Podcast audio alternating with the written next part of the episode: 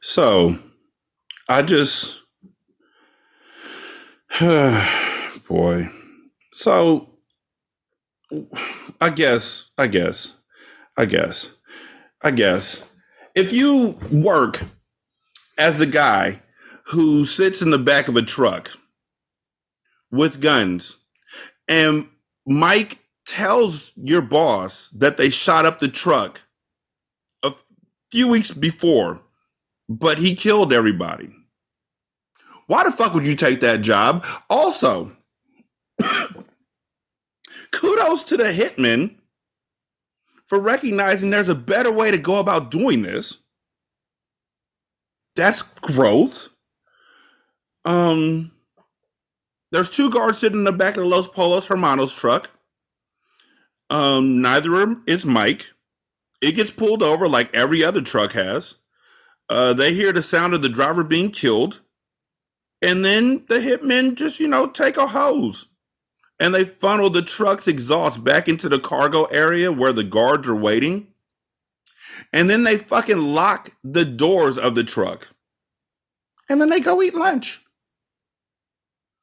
They put a, a rock no, onto go, the go, onto the go. accelerator, so then the exhaust is going to flow through like water. What were you saying, Scar? They eat the guy that killed lunch. Yeah, they eat lunch. They're just like, hey, I'll take the apple. You can have the Doritos. Huh? I have an issue with this. They just take the fucking bucket and drive off. Mm-hmm. Mm-hmm. So oh, I have a lot of issues with it. No, no, there's a lot of questions to come truck. They leave this fucking truck with all the chicken stuff around it, with two guys dressed to the nine inside with fucking guns dead and a dead driver. And nobody finds the truck and goes, Why the fuck are there two armed people guarding chicken batter? It's a great question. Mm-hmm. Wonderful question, actually. I think it's perfect. I was like, what is what am I supposed to believe here? That that they came back and took care of the, the bodies? Like at least with Mike, the time before, he went into cleanup mode after he killed them niggas. So mm-hmm. if something were to happen, you know, it would have been all cleaned up. They just took the they just took the fucking bucket and drove off.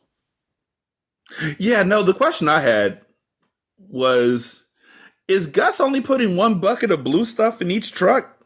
And yeah, what if the truck, what if the truck that the people roll up on ain't got nothing in it? Yeah, my thing is the one bucket thing. Like, really? That was the only bucket that was in there?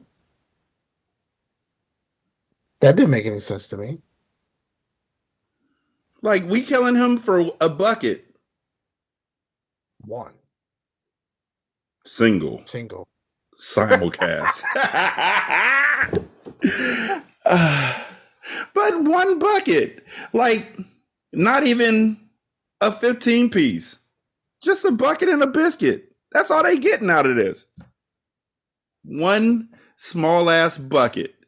And then they leave the other bucket that had their lunch in it behind and they take off. Welcome to Blood, Meth, and Tears.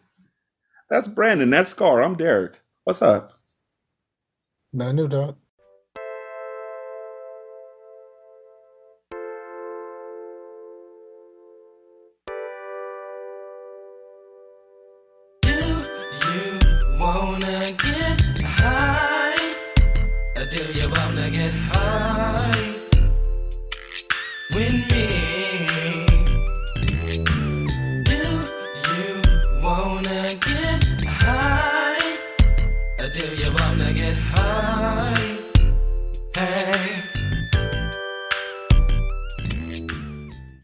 Skyler's listening to Walt's voicemail again, and now she hears it. she hears the desperation in it this time. Oh, I shit myself. and she's been reading Gale's biography online. Now, she's been reading his shit. And so, um, she goes and she wakes up Walt to find out if he knew Gail. And she questions who might have killed him. Um, and she's like, I've been listening to your message over and over again. And you know what? Fuck it. I'm not going to do it. I'm going to let this play out the way that it should. Please. Jesus, what was I thinking? Walt, please. Let's both of us stop trying to justify this whole thing and admit you're in danger. Who are you talking to right now? Who is it you think you see? Do you know how much I make a year? I mean, even if I told you, you wouldn't believe it. Do you know what would happen if I suddenly decided to stop going into work? A business big enough that it could be listed on the NASDAQ goes belly up, disappears. It ceases to exist without me. No, you clearly don't know who you're talking to, so let me clue you in. I am not in danger, Skyler. I am the danger. A guy opens his door and gets shot, and you think that of me? No. I am the one who knocks. Now, prior to this happening, I want to say three things. One, prior to this happening, he woke up and she was like, Walt, you fucked the fuck up last night. And she, he was like, Was I drunk? What did I say, Skyler? How drunk was I? I said some things while I was drunk, didn't I? Ha ha ha. Trying to play out the whole getting Hank back on the case shit. Oh, I had one too many drinks, didn't I? and Skyler was like, We should move. You should go to the police. He's like, I'm not talking to the police. She was like, You should talk to the police and just tell them that you didn't know because you were a, a school teacher who got in over his head with cancer and you were scared. At this point in time, Scar, in the last episode, you said that Walt um, lost all vestiges of being Walt uh, back in the Fly episode. I posit that he lost the last vestiges of being Walt in this episode. And the reason why is because before he does this speech, which is clearly iconic, he does something that no one ever really talks about. He has on a sweater, a red sweater, the same type of red sweater that Mr. Rogers would have had on.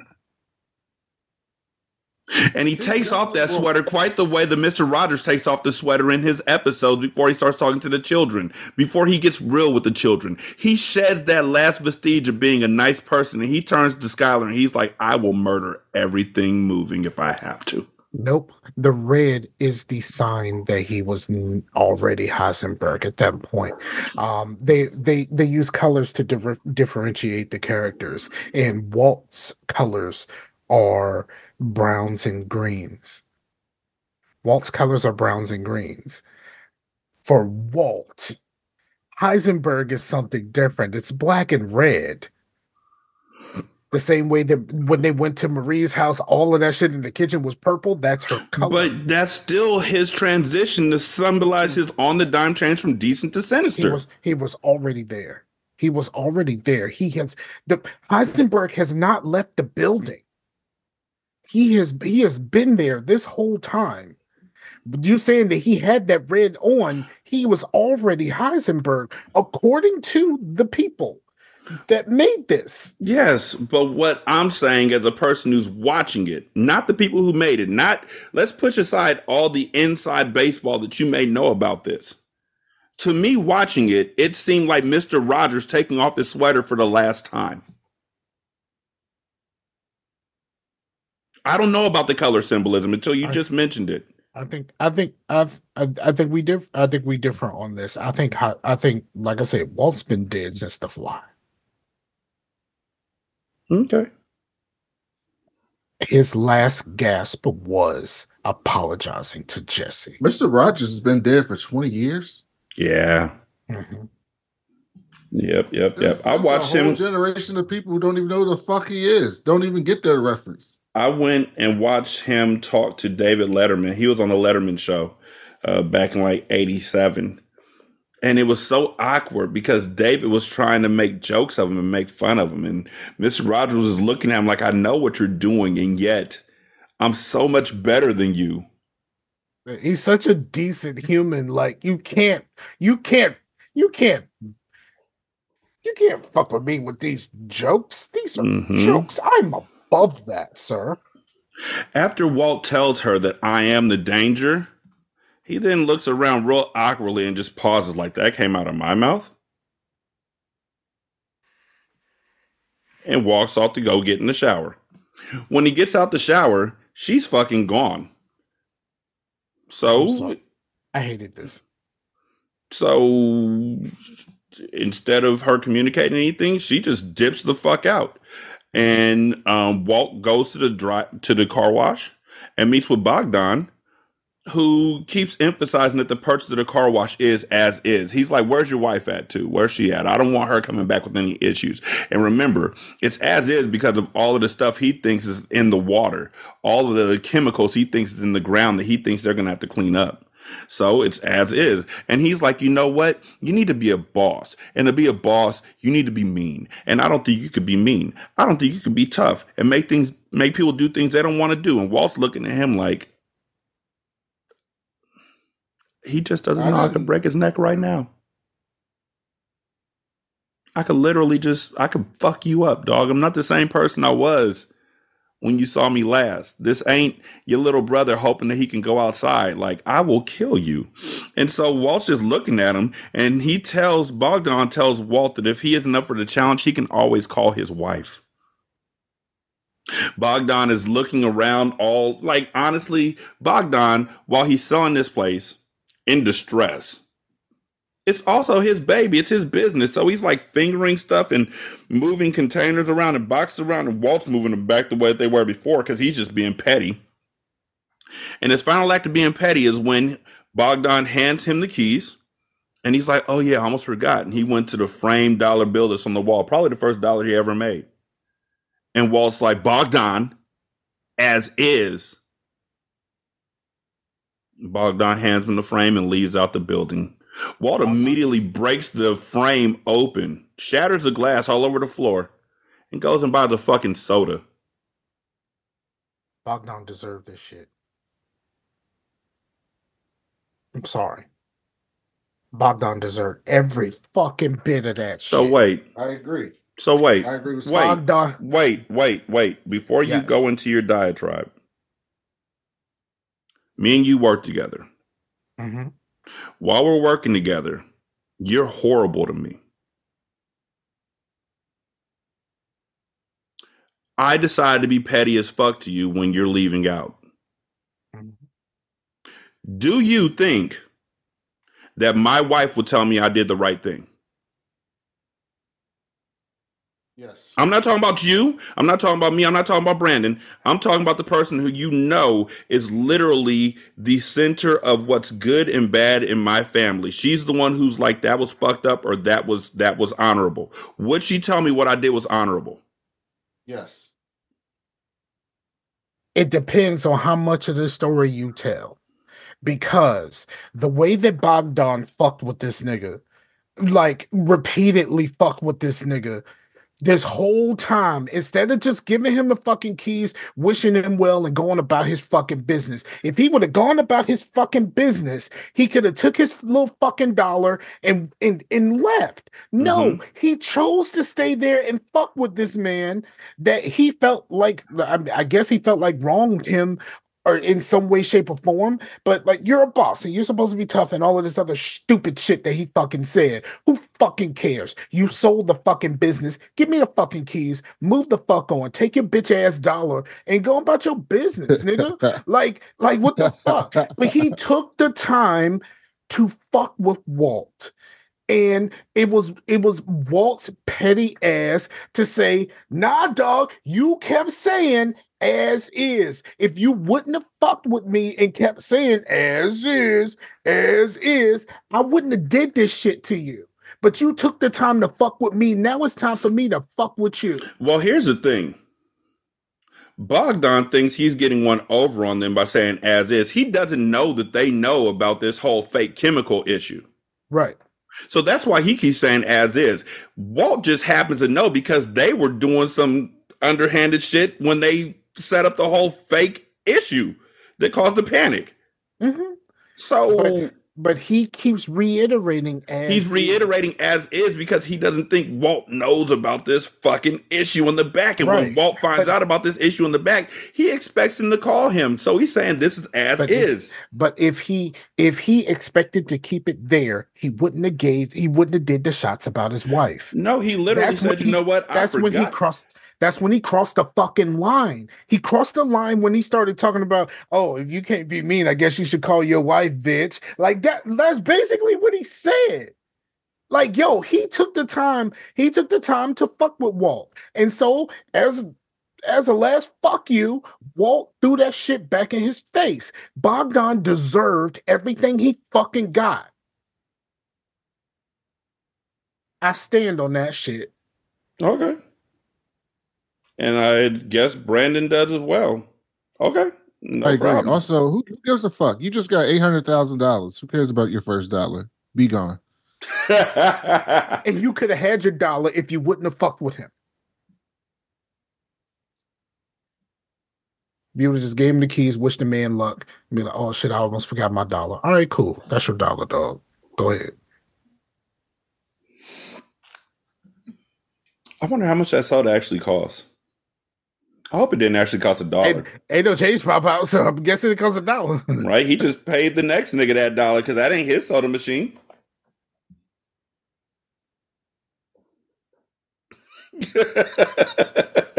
you just spent a dollar being petty, my nigga. Like, Yep. I would have just put it into the cash register.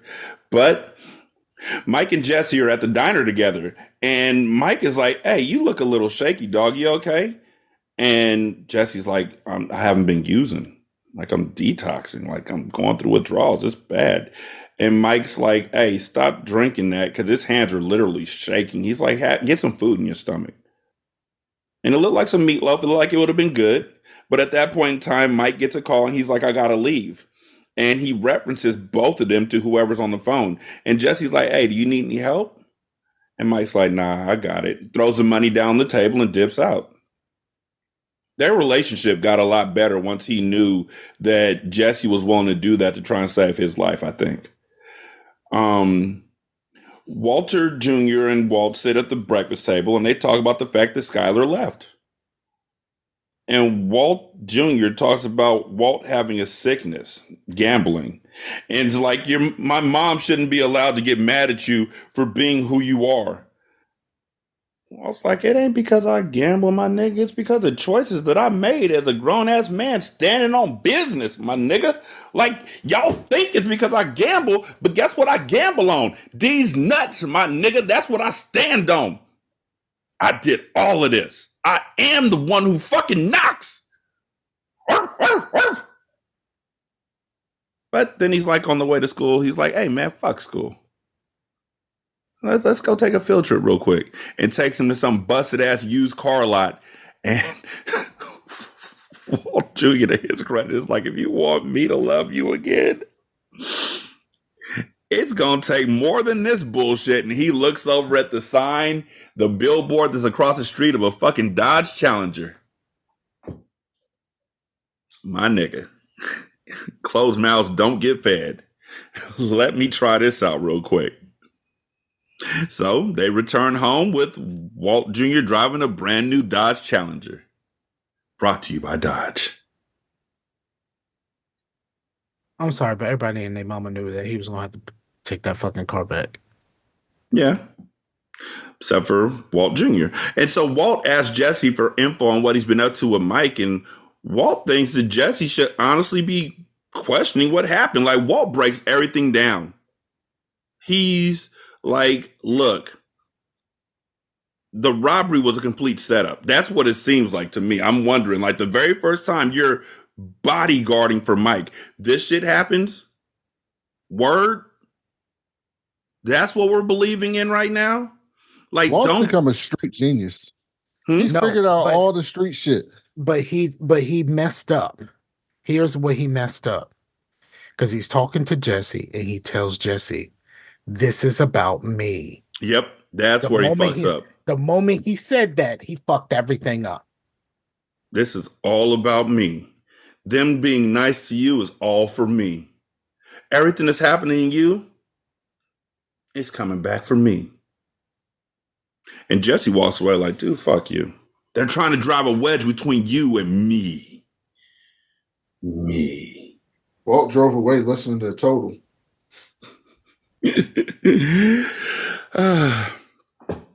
Walt and Jesse are cleaning up after a cook, and the phone rings, and it's for Jesse. Um, and he's like, I gotta go. And Walt's like, What about cleaning? Like, who the fuck's gonna clean with me? Jesse's like, I gotta go. I, I gotta go, you bitch. Peace. So Walt runs upstairs to the le- to the Spanish ladies who are working at the dry cleaners above the lab and asks them for help cleaning, but they know what the fuck is up. As soon as they get towards the entrance of the lab, they're like, "No, no, senor, no, Nah. no."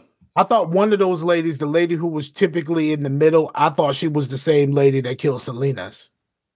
There's, I think she was the lady that played the same. The, I thought it was the lady that played her, but they look alike. But that wasn't her. So in that case, I'm just gonna sit back and judge you on the fact that you think they all look just alike. No, I I said they look similar to each other. Those two ladies. I didn't say they all look alike. I said those two ladies look alike. Mm-hmm. But no.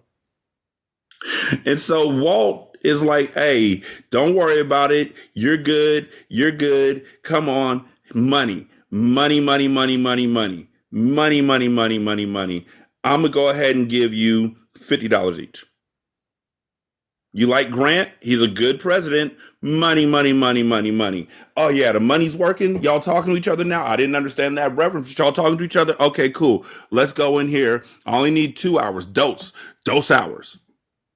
When they come in there and they start cleaning the lab up. A whole ass drug lab. You just let three random ass women there to clean up a whole ass drug lab, and you want to look at the fucking camera and tilt your cup towards it, like you tilting your hat, like you think you done put something over on somebody. You dumb, arrogant piece of shit. He's luck. He's You could have got these women straight up murdered, my nigga. Exactly. He's lucky. he's lucky that they're that oh if they're doing what they said they were gonna do that they're just putting them back on the on the shit to Honduras. But like yo, they he could have got them fucking killed. Mm-hmm. Tilting his cup to them. So, okay. we gonna see what happens with that. Meanwhile, Skyler and Holly go to the Four Corners Monument where Arizona, Colorado, New Mexico, and Utah meet. And she flips a coin. And you know she flipping the coin to understand see this. where she going I- to.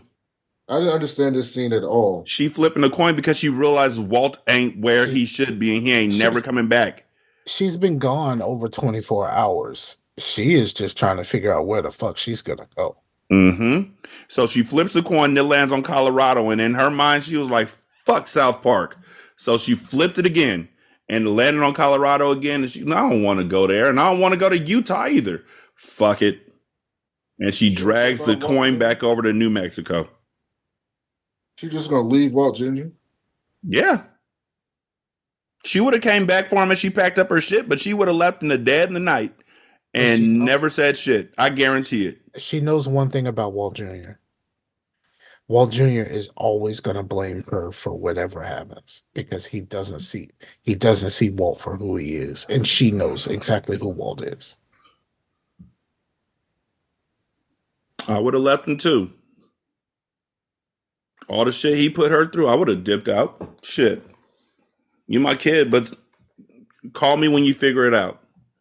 Mike and Jesse pull up to a house, and Mike's like, hey man, this is the job. we gonna sit out here and watch this because word is the men in that house are selling our stolen product. I brought sandwiches. You like pimento and cheese?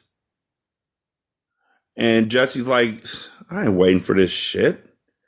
Man, Mike's like, we gonna wait. Cause the word on the street is that while they're selling the shit, word on the street is they've been selling the sh- they've been using the shit on themselves and they're heavily armed.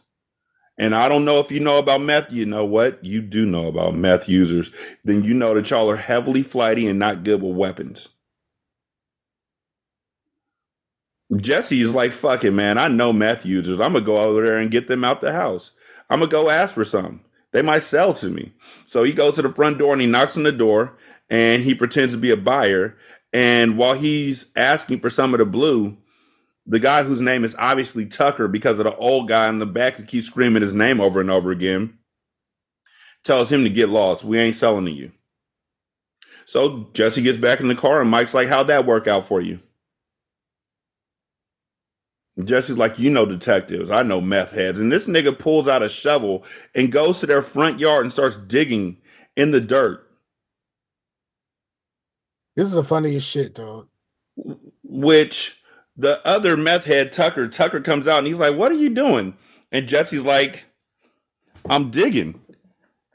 I didn't And- understand this either. Tucker's like, "Digging for what?" And Jesse's like, "You know."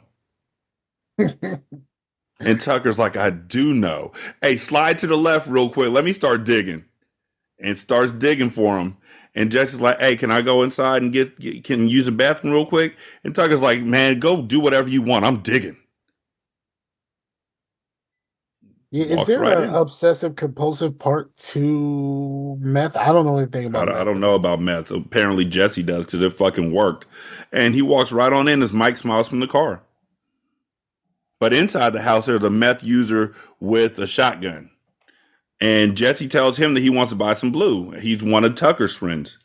And the guy points the gun at Jesse's head and he's like, We're not selling it. It's all for us. There's not enough for you and all of the rest of Tucker's punk ass friends. Tucker! Right?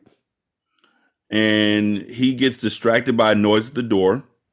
This nigga was this nigga was yelling Tucker's name like Jason, Jason. Okay, no one got that reference instead of me, except me. No, but I wish you'd tell us where the fuck it was from. Heavy rain. Oh, that's an old ass game. You know what? Talk amongst yourselves. I thought you were gonna say soul food. What wasn't there a dude named Jason on that movie? Nah, but if have you ever played Heavy Rain? Uh, Or is that not no, the kind of game that? you play? It's a What it's is a it? It's a it's a game by Quantic Dream on the PlayStation systems. Uh it is a basically a story game, but like he loses his son and like you have to constantly press a button. That's she's she's showing you the case now. Uh you you have to constantly press a button to call your Hmm. son. You call his name and he's like Jason, Jason, Jason. But Jason, Jason. yeah, it's it's just yeah, It's a and then- story. And then when he loses, then when he loses his other son, it's like Sean, Sean. It, it it it was good while it lasted, but it wasn't something I'd do twice. I played. I played two and a half times. But um, the guy gets distracted by a noise at the door, which is Mike coming in basically, and Jesse bashes him over the head with what looks like a bong, and takes the gun. Mike walks it was a in.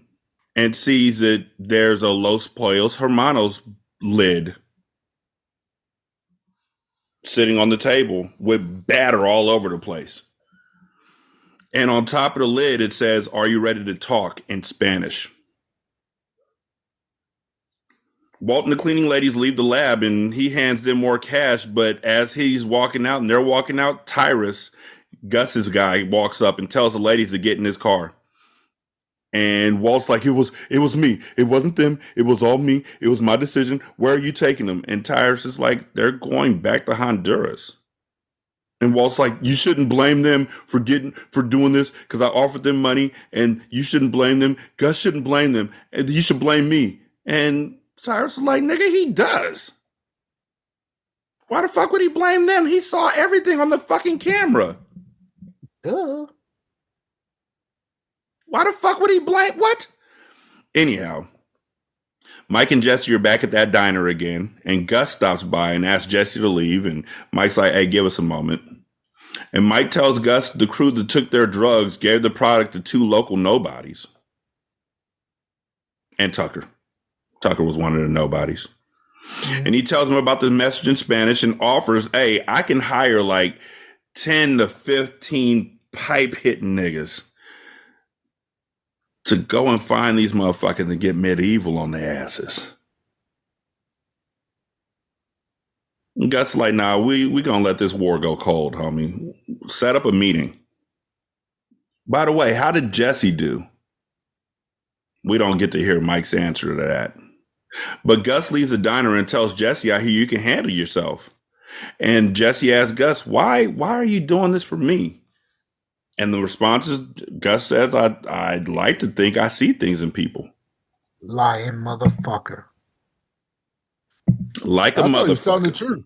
No, he ain't. No, he's not. So what is he doing? He's purely using Jesse to get back at Walt. Thing- Mhm. that- No, so what- he's doing exactly, what Walt said. exactly Mhm. what Walt said. Walt figured the whole fucking thing out. He's trying to drive a wedge between them. But then Jesse says that well, when you got to the part where Jesse says that he that, that he understands more about this situation than you think. So Skyler comes home and pulls in next to Flynn's new car. She walks in and Flynn immediately starts telling her about the gas mileage and all the positive features of the car and There I'll be real safe. I'll be real safe with it. And um, can I just drive it around the block like this? Nigga knows looking at his Um, mom. This car ain't staying. Unless it's an electric car, there is no such thing as a sports car with great gas mileage. mm-hmm So Walt Jr. leaves to go drive the car around the block one more time. And Walt's like, it was a good car and he's been a good kid. And, and Skyler's like, yeah, okay, whatever. You, did you get the car wash keys? And he hands them to her and says that he may have overstated things earlier. The, you know, about I'm the one who knocks, but everything I do, I do it for you. I do it to protect this family. I heard that song yesterday. There is no love Not yesterday, uh Friday. I'm sorry. like your love I had to sing that song in fifth grade chorus. from the grade. valley What is this song? to the It's, mountains. it was the it's one of the principal songs from Robin Hood, Prince of Thieves. There's no love like your love. Here's the thing for that song, take the word love out of it and just put pussy in. No, thank you. No, that's really what he's singing about. There's no Okay. pussy like your pussy. Yep, I'm pretty sure that is, but um, But isn't that any R and B song from like 1977? yeah, but this ain't an R and B song. This is like a straight up folksy, like white guy Bryan Adams. It's a great song, but it ain't nowhere near R and B. So when you hear him talking about how great her pussy is, world changing, dog. he could just be talking about love. He could be talking about regular old love. Yeah, he he could, but we all know he ain't. We all know it. Very much so. So, Skyler is like, so everything you do is to protect our family, huh? So, buying that car, that was protecting our family? And it, right after he just apologized for being the most Heisenberg, he almost lets it slip. Right after they both agree that they're not going to keep secrets from each other anymore, he goes out and buys his car without even consulting with his wife. She was gone. Without even consulting with his wife. She was gone. So what? If y'all just literally just, oh, just, just got back to a good place where you're like, we have to be honest with each other. Why'd your very next move to do this because she left? If if she wasn't, if she hadn't packed up and left for a day or so, he wouldn't have bought the car? he wouldn't have bought that car. Absolutely. Oh, so that's on her. No, but it's. I mean, I just think the the the thing where she just kind of disappears for days is kind of fucking weird. I'm not saying that she's did anything bad, but you know, we don't know if realized- she's been gone for days or she's been gone for the day. No, she was definitely gone overnight. Overnight. She at the very Or- least she was gone or- overnight. Or, or conversely, Skyler might have been gone when he woke up. Might have got up earlier than they did and left. We we have no indication that she came back. But we have no indication that she left. We don't know when she left. We have no frame of time of when she left or when she came back. They don't indicate it. Yeah, true. But because the only thing that we know of is, Is that she he- left. After, after I'm the one who knocks, he went to take a shower. She was gone since then. What we need to do is just go on Netflix honestly, or wherever the show, wherever you watch the show, just see if she's wearing the same fucking clothes. She, she had a bag. It could have been her diaper bag, but she did have a bag when she returned. Okay, then we'll never really know. But what I'm saying is, if my wife, if I had just finished giving her the dick, to be honest with you, all of this shit, I just feel like he did all of this shit to ensure that he never had to come back into that house and they would continue being safe because he's doing whatever it takes to protect his family including fucking up his relationship. No, I don't think. But the way that he, the way that he, nope. then then then it was just stupid of him. He is not that self aware. He's not, but he's very selfish. And when he's like, when she's like, the car has to go back because what are we going to tell Marie and Hank? What are the neighbors going to think? What is the IRS going to fucking think? And he's like, all right, but when we give it back, you know that it's going it, it's going that that Walt Jr. is going to blame you for this. You know that's what's going to happen, right?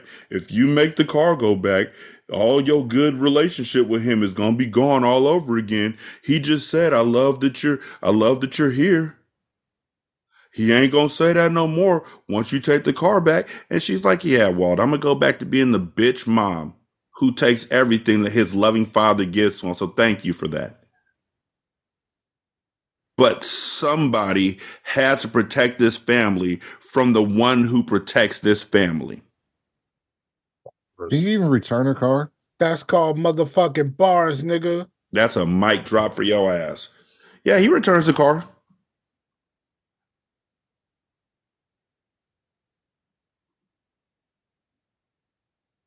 Somebody's got to protect this family from the one who protects this fucking family. I don't understand what's going on with Walt because, like, at this point, all he has to do is just go to work.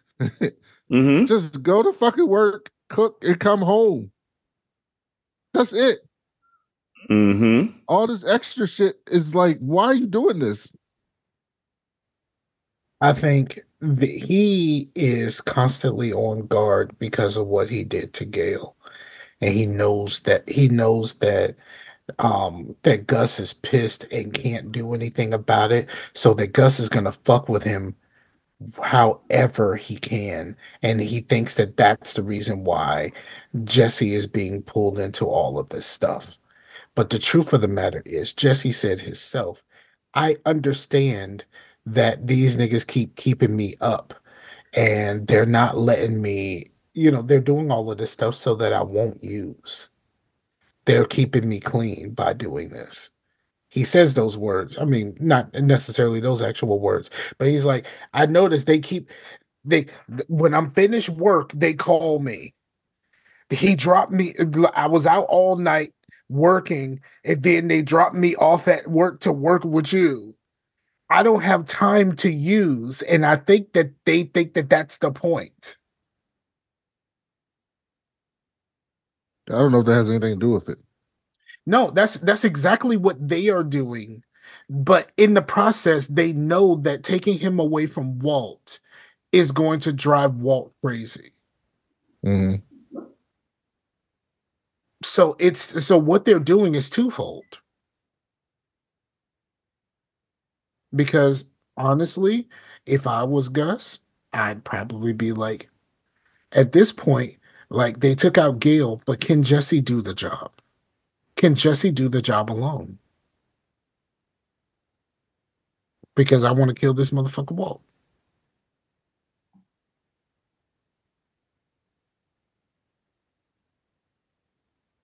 So, so I don't know.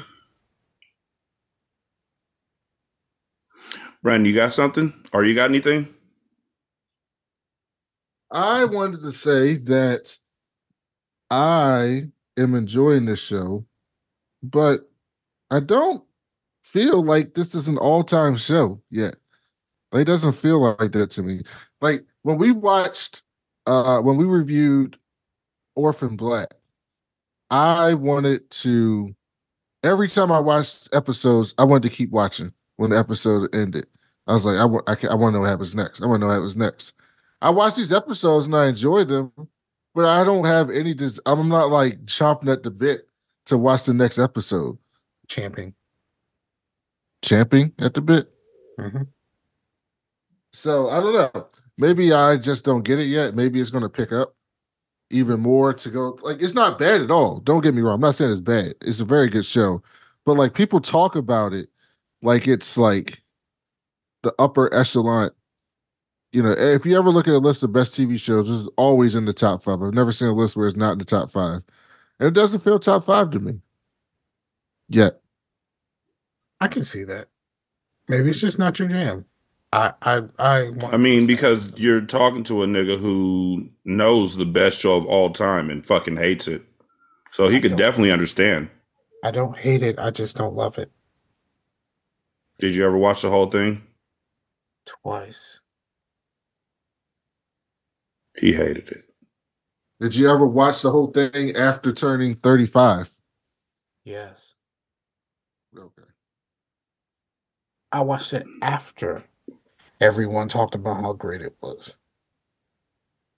I mean, just keep yeah, also keep in mind that um my age, uh after turning 35 is almost 10 years for me. Yeah, that's what I meant. Yeah, but it's, no, it's almost 10 years for me. I'm I'll be 45 this year. So like it if I watched it anytime within the last 10 years, which is still a lot of time, um, it still counts for what you said. Yeah, I know. That's what I meant. Like it ended in 2008. So like you might have been in your 20s and looked That at was- it differently, That was the year my daughter was born.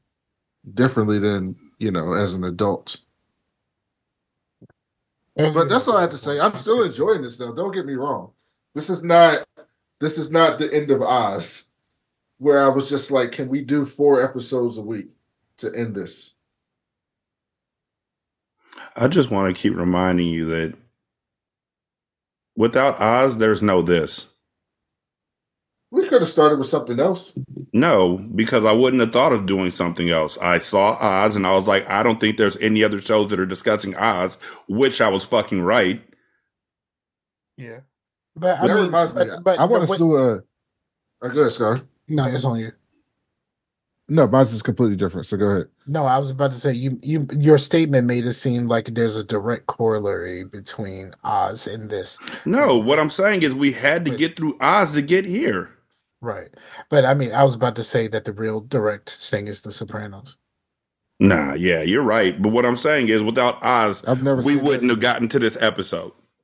I don't think I've ever seen a single episode of The Sopranos. We will. S- the Sopranos is a weird show. It's one of those shows like Mad Men that not a lot really happens in most of the episodes, but in hindsight, a lot did. But it was just mostly the dialogue.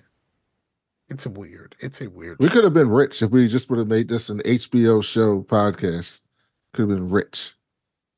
Swimming in the bucks like Scrooge McDuck. Orphan Black wasn't an HBO podcast. I know. I'm talking about after we did Oz. If we'd have just been like, okay, let's go through all HBO shows, we'd have been rich. Rich. That, mean, that means y'all gonna make me watch The Wire and Game of Thrones? No, thank you. And Boardwalk Empire. I, I've heard people talk about Boardwalk Empire, but I know very little about it.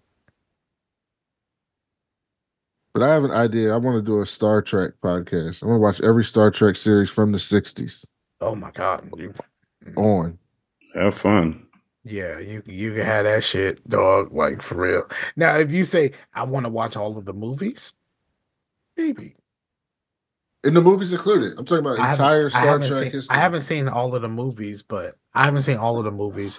Mostly the next generation movies are kind of like my uh, my kind of the place that I go when I think Star Trek. Yeah, I just rewatched the Next Generation uh, entirely. Now I'm going through Deep Space Nine. Yeah, see, I kind of didn't do any of that. I kind of went from the next generation here and there to. I was really, really. You skipped the first black man captain. I, I Benjamin really, Sisko. I was really in on Enterprise. Let me see that thong. It's real.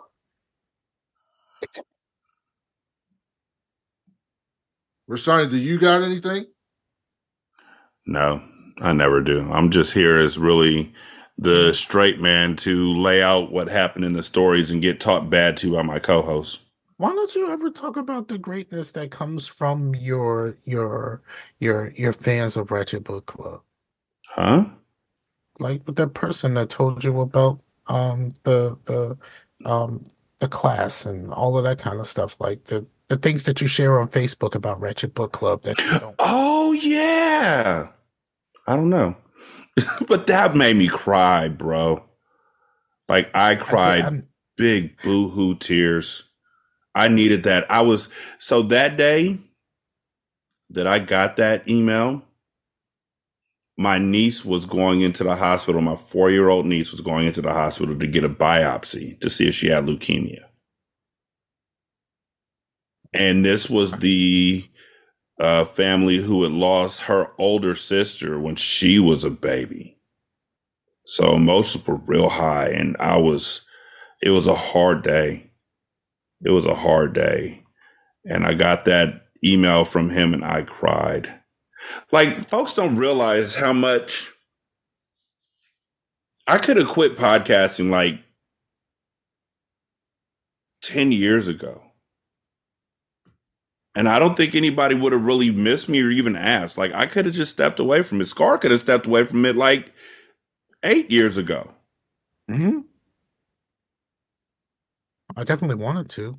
But having somebody who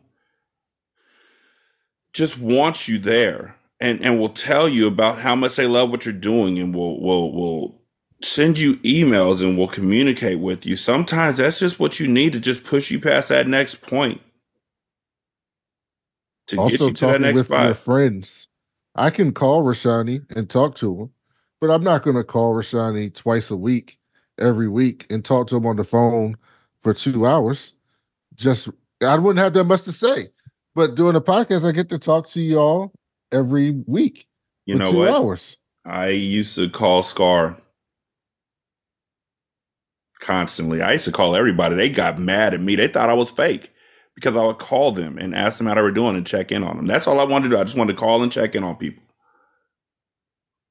And they thought I was fake because I did it. So I stopped. So the only person I call now is Scar. But okay, Scar, since you since and I call you Brandon, but I mean from the old guard of people. Oh, I even have it in my phone in my calendar. Um that on January 9th of each year, I believe. I believe it's January 9th of each year. I was supposed to call Mr. Span and let him know that I thought he was amazing, was doing an awesome job. I don't know why the fuck I started doing that shit. I just did. It's just so you need to be uplifted. Like everybody runs low on batteries at some point, and if there's nobody there to keep you moving forward, you just stop moving. And for me, if I stop moving, I'm gonna die. I'm constantly running from my future because there's so much more that I need to do right now.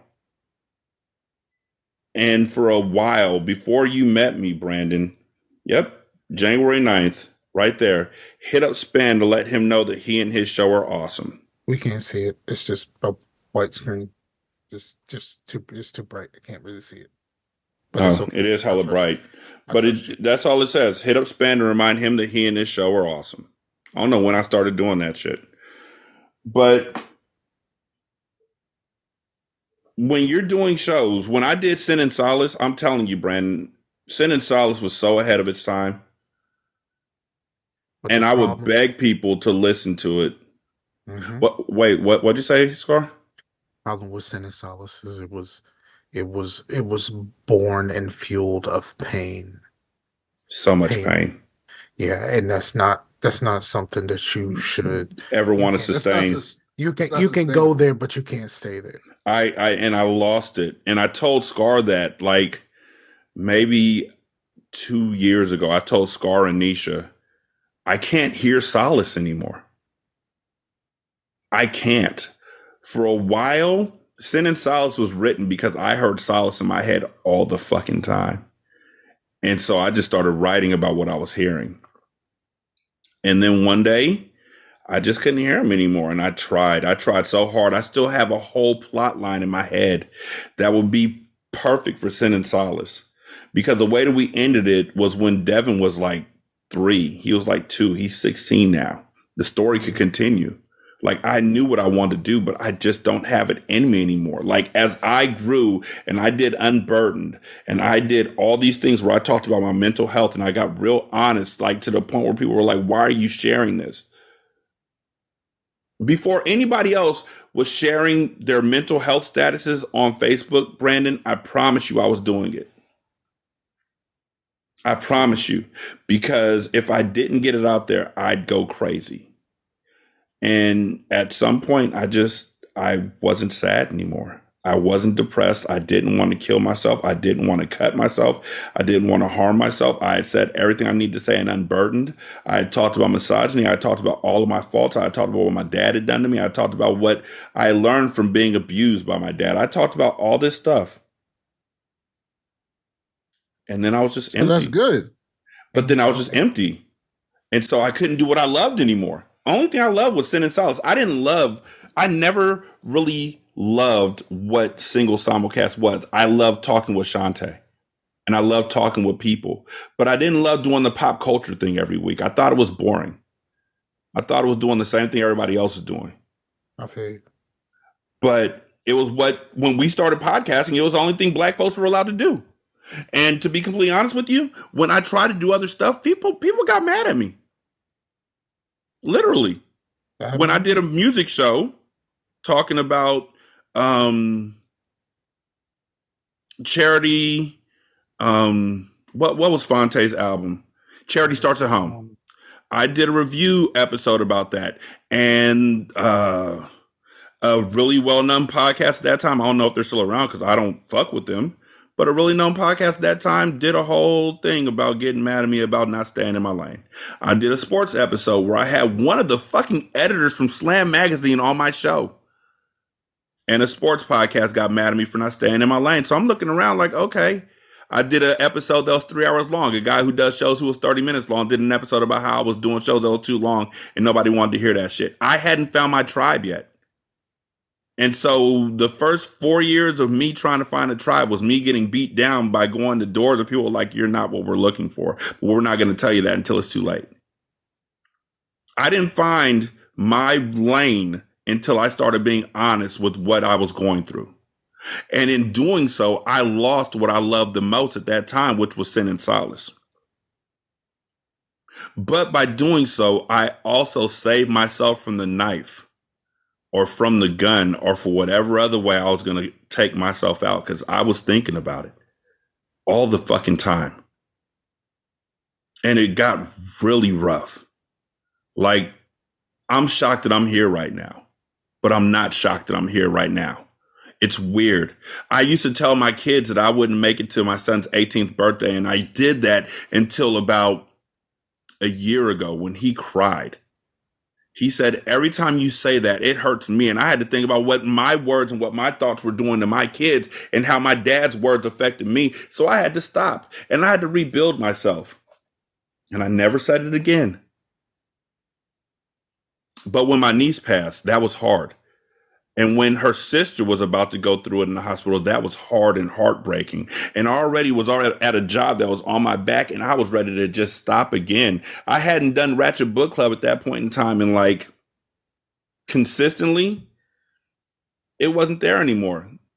I just didn't have the energy. I was doing an episode a day of Ratchet Book Club for a while there, and then it just was once a week, and then it was once a month, and then it just stopped. And then I got this email that said, Hi, Derek. I found your podcast while searching for accessible audiobooks for adult basic education students.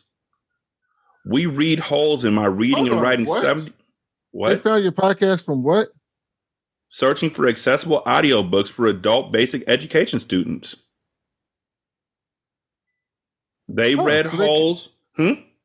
They classify Ratchet's Book Club as an audiobook.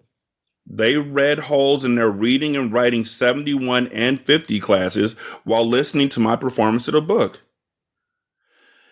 And the professor wanted to reach out to tell me that I've truly captured lightning in a bottle because my performances make reading more accessible to more people.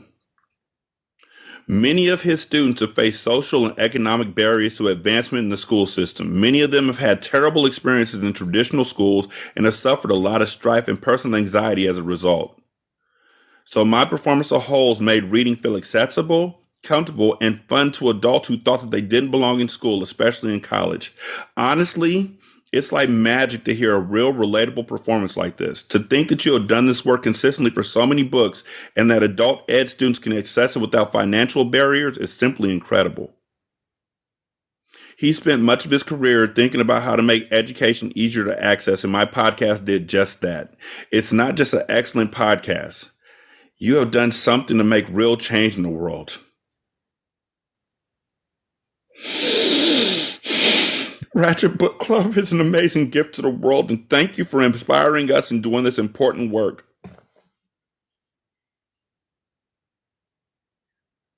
I matter. Absolutely. My like I know when I do my when I coach basketball, it matters to the kids who I'm coaching, but I've never had anybody actually tell me. This broke my heart and then rebuilt it and kept me going forward. And I didn't even think to talk about it on here because I didn't think the folks on here would care about what happened over there. But I mean, but what in the absence of in the absence of something like a single simulcast where you can really get your shit off, like you need to celebrate your wins everywhere you can. Yeah. And this is a win. I told y'all about um that other author who was like, I'ma sue you. Yeah. If you Yeah, don't he- take I mean- your shit off of here. he basically did that shit like like Big Tigger did when uh Superhead called him out. And then I got another email from somebody asking Big if it was cool. I haven't heard that name in years. No, but like big she she said some things about Big Tigger and um in her book. and yeah, and then he said, I'ma sue you. And he never sued. So what what was what she said the truth or what? Because hmm you But yeah, it was no. sued. Um, So me, he's just a he a radio DJ now Yes. In I just I, I literally just saw him on I well I saw him on a YouTube video yesterday because I was watching a clip. Don't ask me why, but I was watching a clip from Drumline 2. we all know why. Scar. No, no, Dr- no, I shouldn't watch Drumline 2 because it's awful. it's pretty bad. I watched it. You'll It watch a- anything with bands. No, not anything. You should never watch this. If you watch Drumline 2, you'll watch anything with bands. It's like watching li- Bring It On Part no, Four. You should no, never is- watch it. This is what happened. I watched it. I watched it when it came out because it was a made for TV movie. Um, I was talking to my daughter about uh Drumline, and she said we never watched the second one, and I was like, "Yo, you really don't want to see this shit." So I showed her. I showed her the ending battle, and I was like, "Look, that's all you really need to know from this. Like, there's nothing else you need from this movie at all." I do want to thank thank uh, Sid Villain for joining our Patreon. Um, the Patreon episode was really fun to do, and um, hopefully you enjoy the rest of the stuff that is on Patreon. Um, Look at that. I really do recommend you check out the Go Fuck Shut the Fuck Up Hannah episode. I'm telling you, this shit is legendary. Oh, that little white girl. I'm so proud of her. But yeah, no. Um I do a lot of podcasts and I do a lot of stuff and I'm really good at all of it.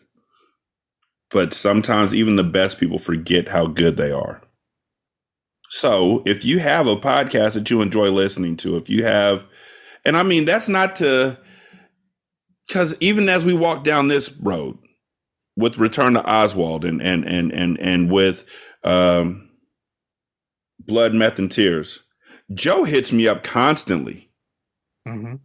just to check in, That's my guy. Like I appreciate you so much, Joe. Yeah, we fuck we fuck with Joe for real.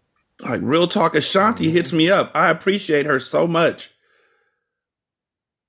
But in those quiet moments where there's nothing there but your thoughts, my thoughts are never, never, ever nice to me. And so I'm working on that. So thank you, Scar, for making me say something nice about myself. Word up. You you Good. you get to do it and and because I don't I don't have to do it anymore. Remember every winter I had to make sure that you were straight. Yeah, because I was ready to walk out into the middle of the street. One time I called you when I was in the middle of the street, ready to step out in the traffic. That's right. And we got and and I had to remind you how fucking dope you are. And now you have other people that get to remind you how fucking dope you are. So you should know that you're fucking dope. I appreciate all of you. I appreciate you, nigga. 916-633-1537. Return to Oswald at gmail.com. Uh, you can hit Scar up on Twitter at Scarfinger. Brandon's on Twitter at that cool black nerd. Black is spelled B-L-K. I'm on Twitter at Ratchet Book Club. Um, you can uh, leave a review for the show on Spotify. takes like 13 seconds. You can also leave a review for the show on Podchaser. Copy and paste that into the Good Pods app, and then copy and paste that into the Apple Podcast app. You can donate to the show, uh, like we said, at patreon.com slash single simulcast. Uh, you can also uh, donate to the show at buymeacoffee.com slash sscast. You can buy us a drink. I fucked that up. And you can um, go to the Good Pods app and leave a tip in the tip jar. And then just a tip. I still don't understand that. Which part? We, ex- we explained it. Yeah, but it, it still doesn't make sense. You know, listening to the old shows, I can pinpoint exactly where we started implementing that song into the show. And it was literally during Cocaine Cougars. A lot of good things came from Cocaine Cougars, y'all. It just wasn't the fucking show we were Oh. watching. Oh, I do have something. We're about to do a podcast on the new season of True Detective, me and Chanel. Okay. Uh, Okay. But you, Rashani, it's the one of the stars is it's, it's, it takes place in Alaska. Uh So it has a ton of indigenous people, which you don't generally see in TV. I love it. and the co-star is an indigenous woman who used to be a boxer, like a real life champion boxer who turned to an actress. Okay. You know Only- what? Only one episode so far, but it's, That- it was it was really intriguing. that does remind me. Did you watch Echo yet? I'm about. I, I was waiting. Brandy wanted to watch. Well, I wanted to watch it with her, and then she gets mad at me when I finish stuff without her. it's so does been like- But it's been like five days, and I want to finish it. So we're about to find out. Echo was so good. I loved it. I really enjoyed it. Uh, I won't say anything about it, but I really enjoyed it. I think y'all will too. Word. Um, thank y'all for listening to the show. We really do appreciate it. Thank y'all for walking with us. We really do appreciate it. Thank y'all for believing in the show. And thank y'all for growing with us as we grow within the show. Word. We got a lot more on on on tap for you and I guarantee you it's a beautiful road as long as it's not the wire. eventually. Each of you, we appreciate you more than words can convey. Again, thank y'all for listening. Y'all be good. We're going to holler at you later. Peace. Peace out.